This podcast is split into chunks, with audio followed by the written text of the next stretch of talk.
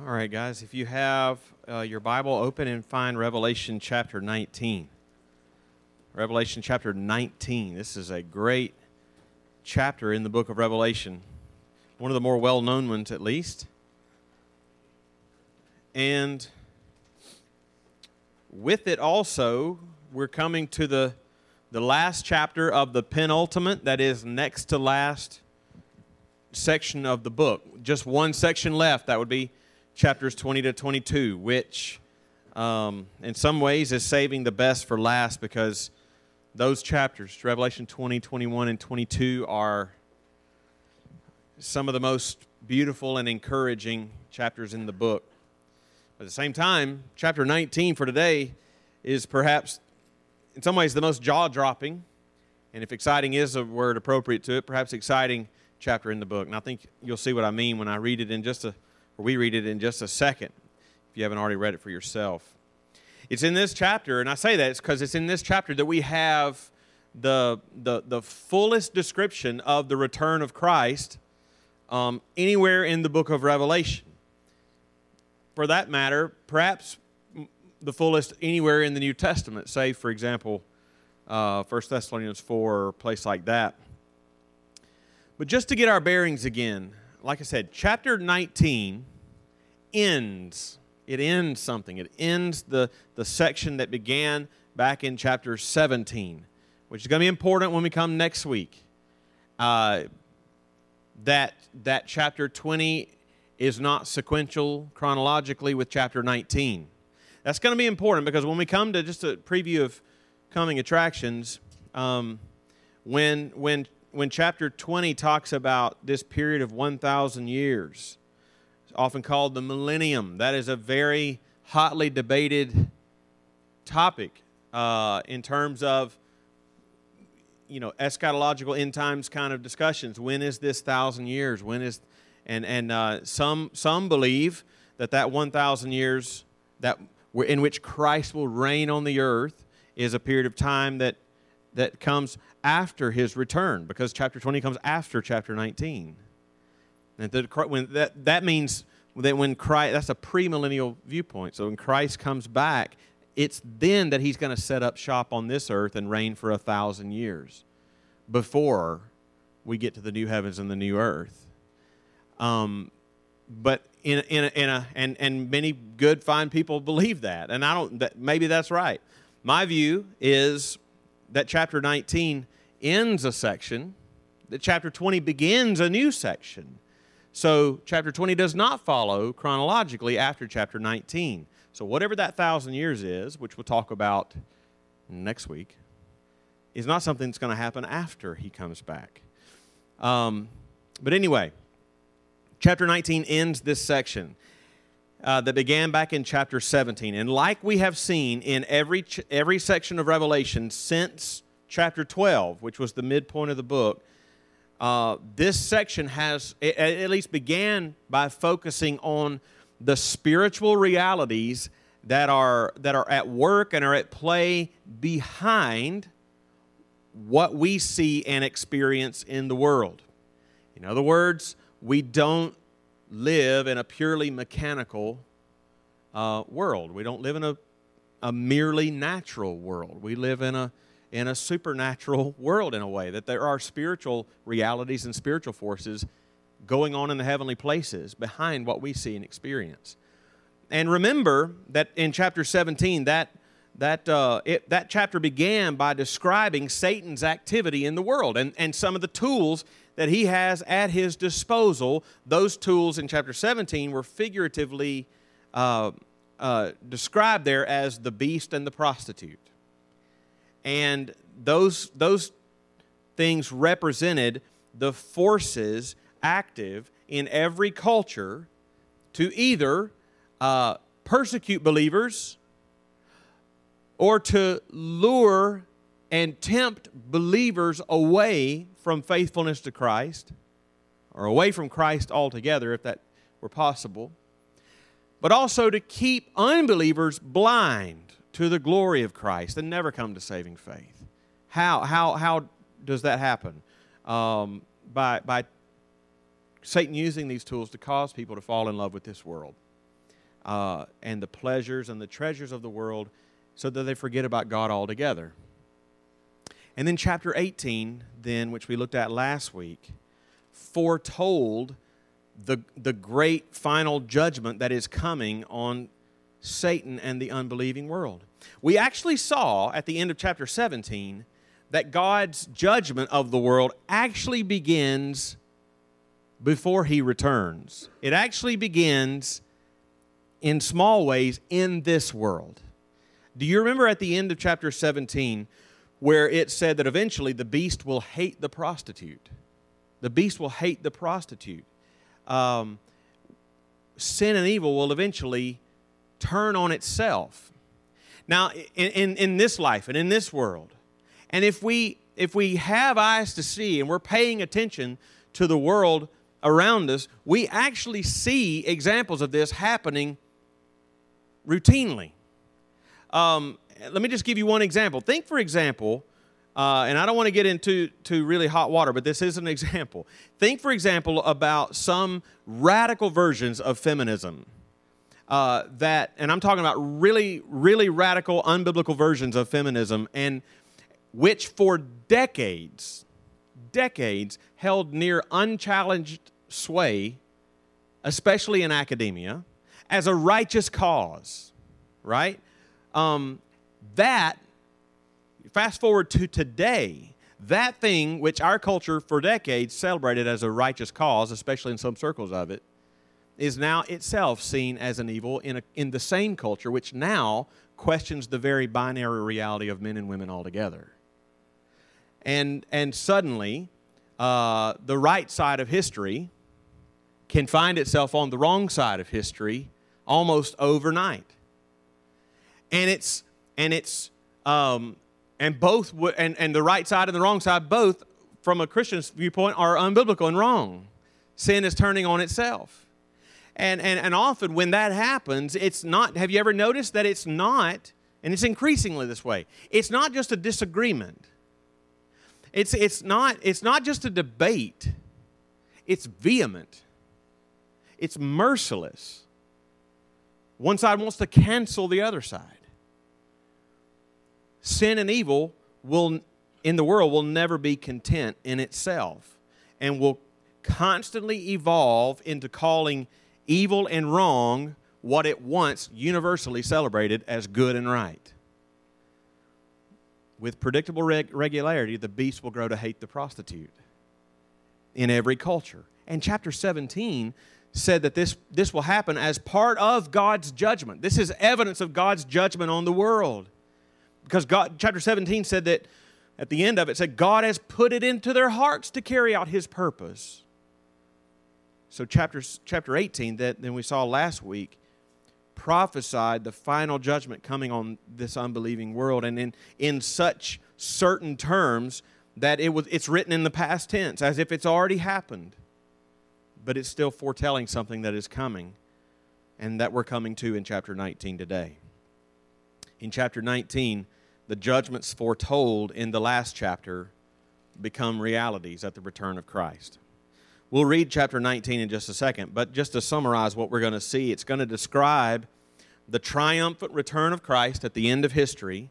And, and, and with his coming, it will both uh, be reward for believers and just retribution for unbelievers.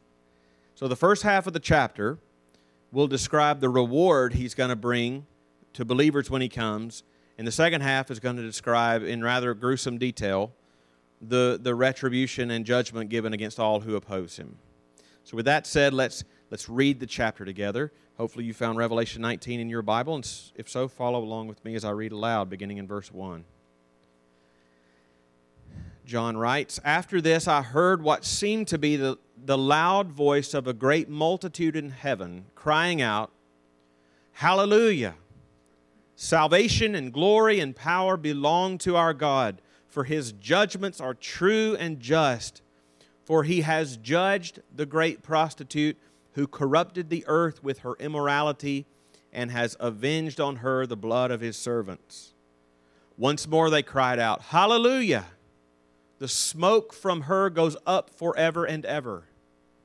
And the 24 elders and the four living creatures fell down and worshiped God who was seated on the throne, saying, Amen. Hallelujah.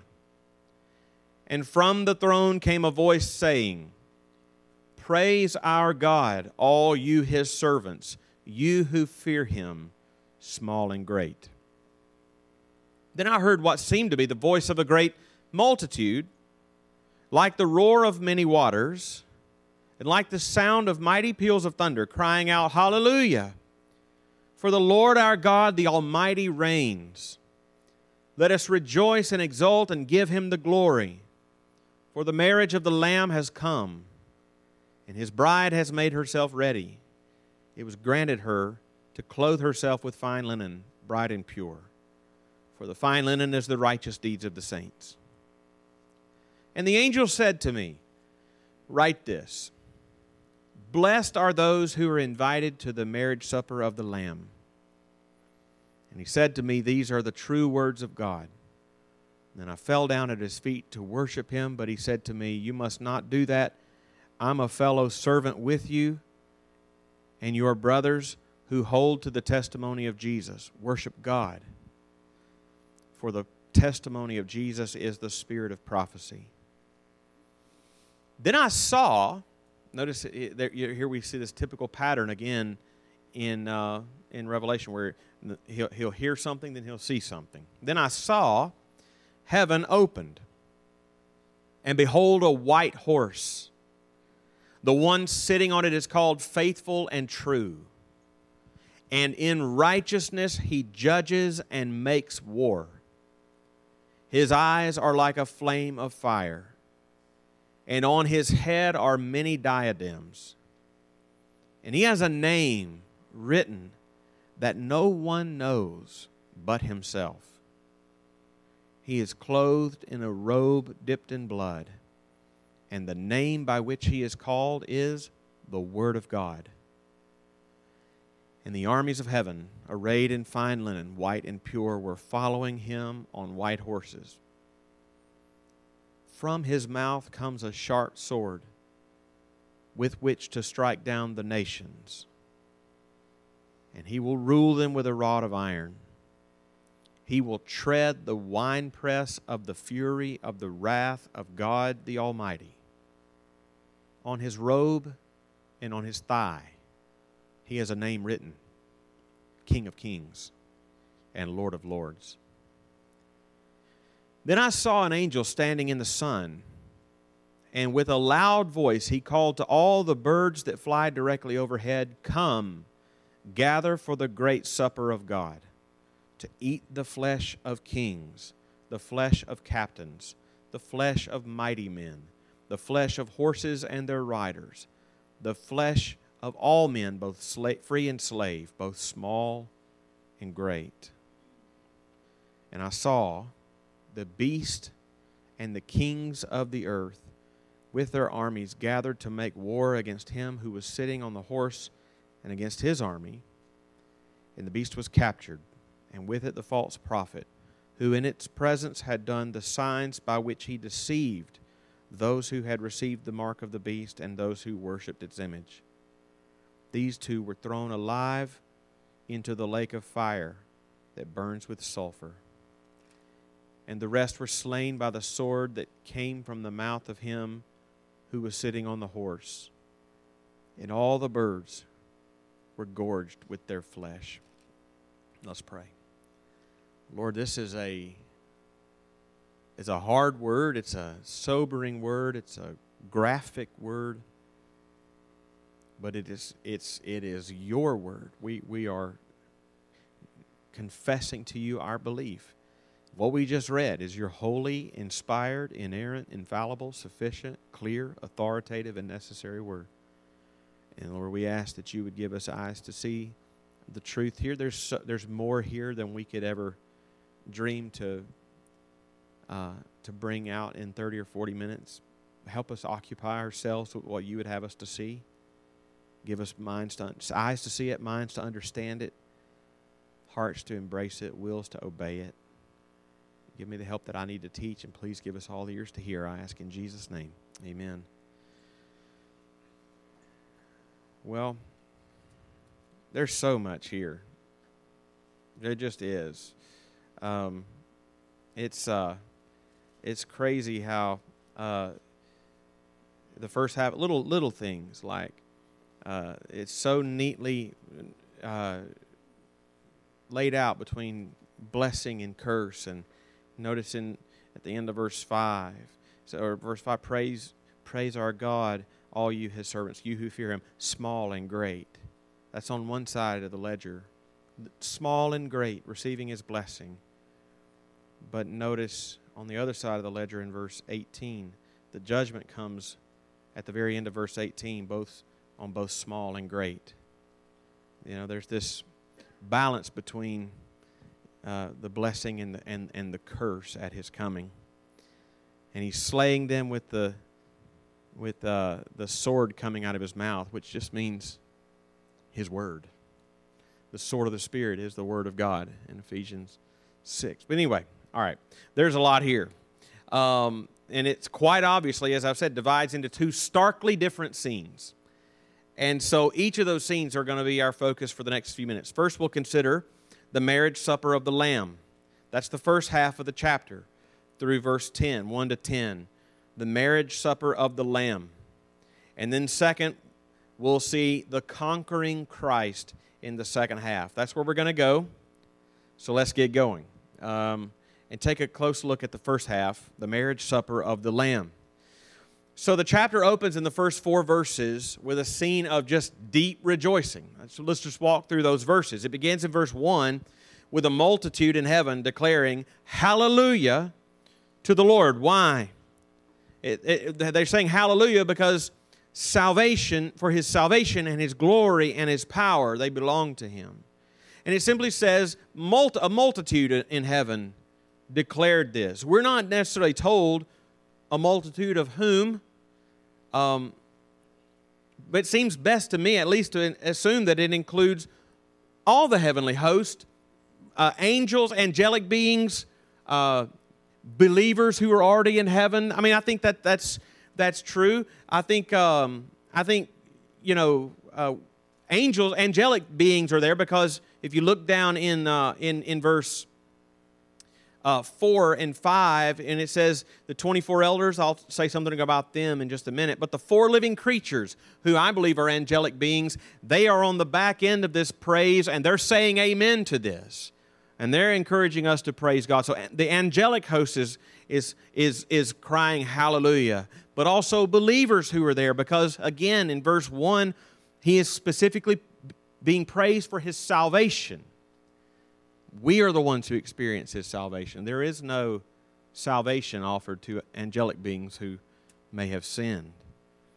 But that, that, that, that's elaborated on further in verses 2 to 4, where that same multitude is now seeing that, that the great day of judgment has now come, in which, uh, one, all the redeemed of the Lord will be vindicated forever, and, and, and in which, two, all who did not seek his salvation or submit to his lordship will be justly judged as verse 3 puts it, forever and ever. Those in heaven praise the Lord both for his salvation and for his judgment. And then in verse 4, we're told again that the 24 elders, they reply saying, Amen. The 24 elders, I think, are, I can't say exactly who, but I think they are 24 who represent all the redeemed in some way in heaven. Uh, 12 for Old Covenant, 12 for New Covenant. They, they, are, they are representing all the redeemed, saying, Amen. The four living creatures are there saying, Amen. And then there's this invitation in verse 5 to all you, his servants, you who fear him, small and great, to rejoice that this day has come. Give praise to God. You know, um, it's, it's just, it's just, it's worth I, I, don't want to spend a lot of time on this today, but I mean, I've, I've mentioned this before. It's worth our reflection.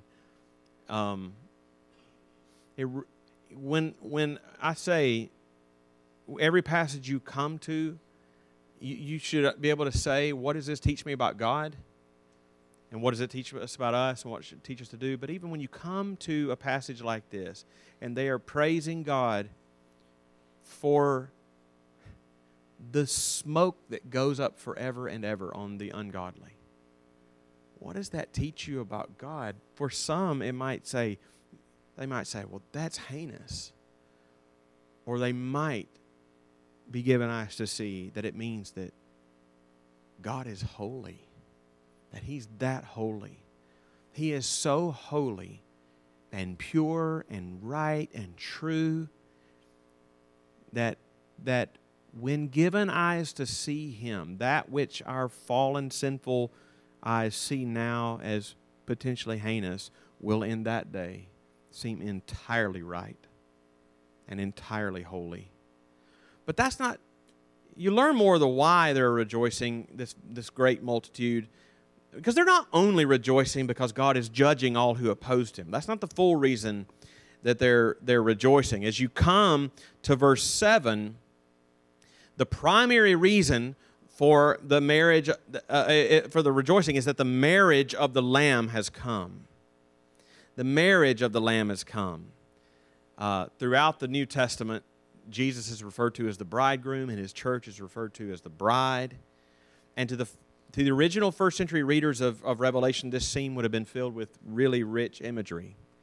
Because um, it was somewhat similar to, but in that, that tradition, when a, it would have been what the reason it would because it was, it was of their familiarity with their own wedding and and uh, their marriage customs. So in that tradition, when a, when a woman uh, was betrothed to a man, um, it was it was somewhat similar to our our idea of an engagement period before the wedding, but it was different than that insofar as in that tradition, the betrothed couple was in sort of at that moment considered, in some senses, legally bound. Legally bound in the eyes of the law. The, the, betroth, the, the betrothal would have been done in front of witnesses and would have had uh, would have been more legally binding than our present idea of engagement. This is why, by the way, this is why, like when you re- when you start reading your t- New Testament at the beginning, and you have the the the uh, virgin conception of Christ in the in Mary's womb by the Holy Spirit, uh, and when Joseph finds out that she was pregnant, it said he had decided to divorce her secretly. But they were merely betrothed. Why was divorce uh, necessary? Because it was more legally binding than our engagement would be now. They didn't just call it off, it was more formal than that. But carrying on in that tradition of, uh, uh, of betrothal, in the, in the Hebrew tradition, once that betrothal had taken place, the potential husband would typically sub- supply a dowry for the bride. Um, sometimes money, we see that uh, in the book of Genesis, for example, sometimes doing some kind of work or service. We see this in Genesis. Think, uh, think Jacob and Laban for the hand of Rachel or Leah. But then, at the conclusion of the betrothal period, the bride would make herself ready, and the bridegroom would come and receive her and take her away by a great procession to the wedding feast, either at his home or at his parents' home. And that feast and that festival would often last for several days. It kind of gives you another uh, perspective on the horror, doesn't it, in John 2 when they ran out of wine? They may have had days to go still. Anyway, take that image Take that image that the original readers of this book, including John himself, would have had, and then consider the full significance uh, that they saw when they read in verse 7 that the marriage of the Lamb has come and his bride has made herself ready. Jesus is the bridegroom. And Revelation has already made it clear that his bride is, as chapter 3, verse 5 put it, all those whose names are written in the Lamb's book of life. And isn't it interesting that it's not called the marriage supper of Christ. It's not called the marriage supper of the Lord. It's called the marriage supper of the Lamb, the Lamb who takes away the sin of the world. And it just reminds us that Jesus has already paid the dowry for his bride at his first coming through his sinless life, his sacrificial atoning death, his triumphant resurrection and now, with his second coming, the marriage feast has arrived, and it says the bride, the church, will have made herself ready. How? text says, through a lifetime of righteous deeds. The bride has made herself ready with, and the end of what it, how the, the the the end of verse eight. It was with the righteous deeds of the saints. Look at verses seven and eight. Let us rejoice and exult and give him the glory, for the marriage supper of the Lamb has come, and his bride has made herself ready. It was granted to clothe herself with fine linen, bright and pure, for the fine linen is the righteous deeds of the saints. We're clothed in our righteous deeds. That's how we make ourselves ready. But don't read that to mean that He has saved us and we need to earn the rest of it ourselves and make ourselves ready for His coming by doing this and doing this and doing this and doing this. Because nowhere in the Bible does it teach that. Because every good thing that we do, every, every ounce of obedience that we give, Ephesians 2 says, that is all what God has prepared beforehand that we should walk in. Uh, Ephesians 5 25 and 26 says that Jesus gave himself up for his bride, for the church, that he might sanctify her. And so that we have we in our righteous deeds, again, Ephesians 2:10, our righteous deeds are his workmanship in us. So what does Paul say again, not just here, but like he didn't say this at all. but what does Paul say in Philippians 2 12 and 13? Work out your own salvation with fear and trembling. You do it. For because it's God who is at work in you, both to will and to work for his good pleasure. You do it. How can I be confident that you will? On what grounds do I assume that you will? Because God is at work in you first. And not just in some generic way, to will and to work. Why do you, if I tell you to work out your own salvation, why do I think, Christian, that you will will to do that? Because God is willing in you. Why do, you, why do I think you will exercise yourself and, and give yourself to these means of grace and obedience? Because God is already working in you. We work, but only because God is already working in us. The harder we work, the more we may be sure that He is working in us already. And all this is why, even here in verse 8, it says that these righteous deeds of the saints that, that the bride has made herself ready in, these righteous deeds are sovereignly granted to us by the Lord. Look again carefully at verse 8. It was granted her to clothe herself in fine linen, which is our righteous deed deeds. God grants everything to us in our salvation from the first day until the last.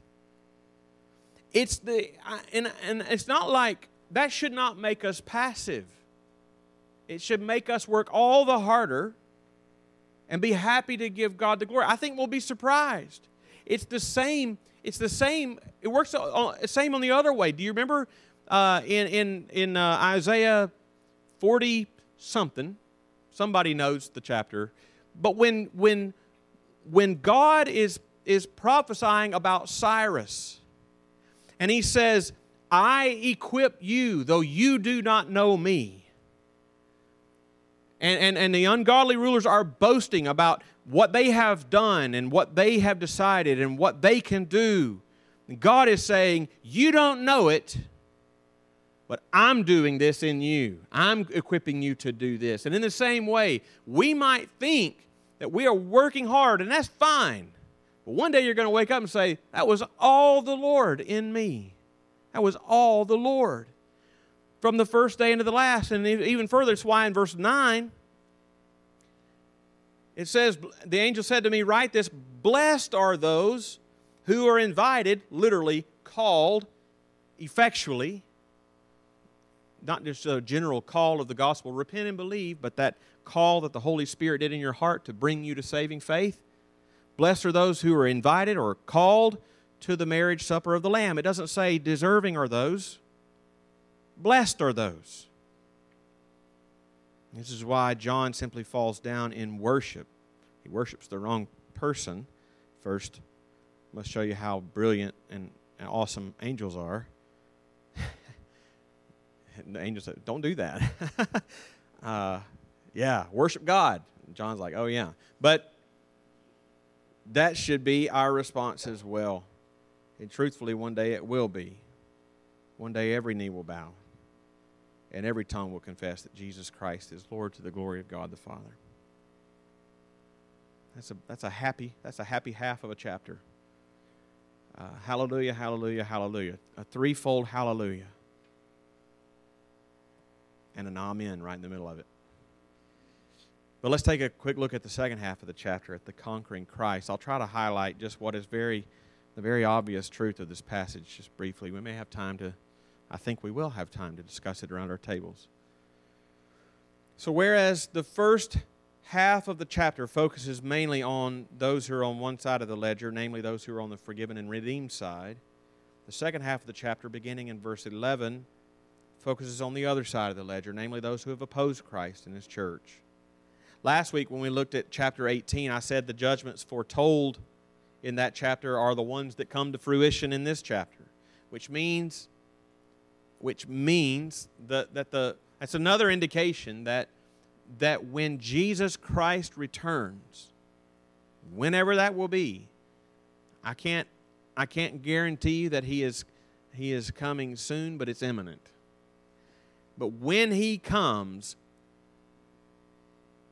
the judgment happens, and that's the end. New heavens and new earth. Right? Because that's the way that it's presented in Revelation, that the judgments are foretold in chapter 18, chapter 19. Boom, it comes at its second coming. Um, if you were to, and if you were um, reading your New Testament uh, from, from beginning to end, you would know long before chapter 19 that when Jesus returns, he will be coming with complete authority, absolute authority over all things. We learn that before we even get out of the first gospel. When uh, after his death and resurrection, just before his ascension, he gives the Great Commission to his disciples. And in Matthew 28 18, he prefaces his Great Commission with this preface All authority in heaven and on earth has been given to me. And that seems to be the explanation of one of my favorite verses in Revelation 19, namely verse 12. His eyes are like a flame of fire, and on his head are many diadems, and he has a name written that no one knows but himself. Get you some of that. Eyes like a flame of fire. We've already come across that description. We came across that description of Christ in, in chapter 1. And it was repeated in chapter 2 in the letter to Thyatira uh, where Jesus described himself to the church in Thyatira uh, and to us by extension as having eyes of a, as a flame of fire. And, and, and, and in that context, eyes like a flame of fire, uh, it was indicating he sees everything. And not just what we do, but what we think in our minds, what we feel in our hearts. He sees it eyes like a flame of fire. He knows everything about us. And in this context, at his coming and at his coming for judgment, when it repeats that description, eyes like a flame of fire, it's reminding us that the judgment that is coming with him will be, will be with full and complete and infallible knowledge of those under his judgment. He doesn't make any mistakes in his judgment. He knows eyes like a flame of fire. And the other two descriptions given to him in verse 12 many diadems on his head. What's a diadem? Crown. Many crowns. And, no, and a name that no one knows but himself. I think both of those other two descriptions reveal that not only does he have infinite knowledge to judge, eyes like a flame of fire, but the absolute authority over all things to go with it. Many diadems, crowns, that's easy to see that. Crowns, who do you put on a, on whom do you put crowns, kings and queens, authority. But a name that nobody knows but himself? What in the world? Throughout the Bible, especially in the Old Testament, the ability to, to, to name something indicated authority over that thing. Um, and Genesis tells us, as an illustration of that fact, when God uh, created man in his image, and as a part of being created in the image of God, you, he was given dominion over all things. And what did God do? He brought all the animals before Adam and he named the animals. And whatever he called each living creature, that was its name, as illustrative of the fact that Adam, image of God, had dominion over them. Or think, for example, and there's scads more examples. I'm just giving you two. Think, think of the book of Daniel when, um, when um, Daniel and his three friends had gone into exile in Babylon. King Nebuchadnezzar, most powerful man on the earth at the time, uh, had, had taken control over Judah. Daniel and his three friends, his friends' names were, can you think of their Hebrew names? Some, eh, what? There you go. Hananiah, Mishael, and Azariah. If you just said who was who were they, and most people would go, who? But when they took when they took Daniel and his three friends, they gave them new names. Belteshazzar, that's Daniel now. Shadrach, Meshach, and Abednego. That's his three friends. If, if, if, if, you, if you said, who are, who are uh, Hananiah, Azariah, Mishael, and they're, what? Who's Shadrach, Meshach, and Abednego? Oh, they did a pretty good job of renaming them if they weren't just wicked names calling on other gods. But they renamed them as Nebuchadnezzar trying to say, I have authority over you, I am your king. So, biblically, the ability to name something was a symbol of authority over them. We name our own children as parents. Why are my kids named what they are? Because Laura and I said, that's what it is. I have authority over my children. Could have been anything else. Well, bring it back to Revelation 19. Jesus has a name that no one knows but himself. We didn't ascribe it to him. That is complete and utter authority. That's a different, that's a different way of saying he has a name that is above every name. And this authority and imagery of his name that no one knows but himself is confirmed again just a few verses later in verse 16 when it says, On his robe and on his thigh. Not sure why the thigh, but he has a name written King of Kings, Lord of Lords. And he comes with that authority at his second coming to exercise judgment on unbelievers. Verse 16, I mean, excuse me, verse 15 says, From his mouth comes a sharp sword. That's just his word. He will slay the nations with a word. He says he will strike down the nations and will rule them with a rod of iron. That's picking up on the prophetic language about Christ in Psalm 2. And he will tread the winepress of the fury of the wrath of God the Almighty. Think about how many words. I'm always amazed how long it takes me to get that whole phrase out of my mouth. Think about how many words are just piled up to describe that judgment. Treading the winepress of the fury, of the wrath of God the Almighty. I mean, the description and the description given after that is is is well, it's gross. I mean, it's just gruesome. Verses 17 we and 18 about the birds uh, coming and gathering for the supper and and eating eating their flesh and, and gorging on their flesh. That's taken from Ezekiel 39 verses 17 to 20. It's even more graphic in Ezekiel. Just read it on your own time. And, and it's just a common Old Testament uh, imagery for the, for the judgment and curse of God when uh, someone dead is just left out there and the birds come and eat their flesh. It's, it's imagery for somebody who's outside the covenant of God. And notice how it is worded here in such a way to make it clear that all unbelievers, no matter who they are in this life, will be judged. It, it almost goes from greatest to least. Did you notice that when we read that, that list? It goes from in verses uh, in verse 18 It goes from kings to captains to mighty men to free men, slaves, small and great. It goes down the list of stations. In chapter 18, when these things were being foretold, we noted how there was still there an opportunity for repentance. There's no opportunity here. And foolishly, they don't even seek it because in verse 19 it says the nations will fight back, the nations will gather their forces, and they will make war against him, but it's futile. In verse 20, the beast and the false prophet are thrown into the lake of fire that Isaiah 66 24 makes clear is everlasting. And the same judgment befalls all those who follow them. Well, to wrap up, uh, the Bible is God's Word.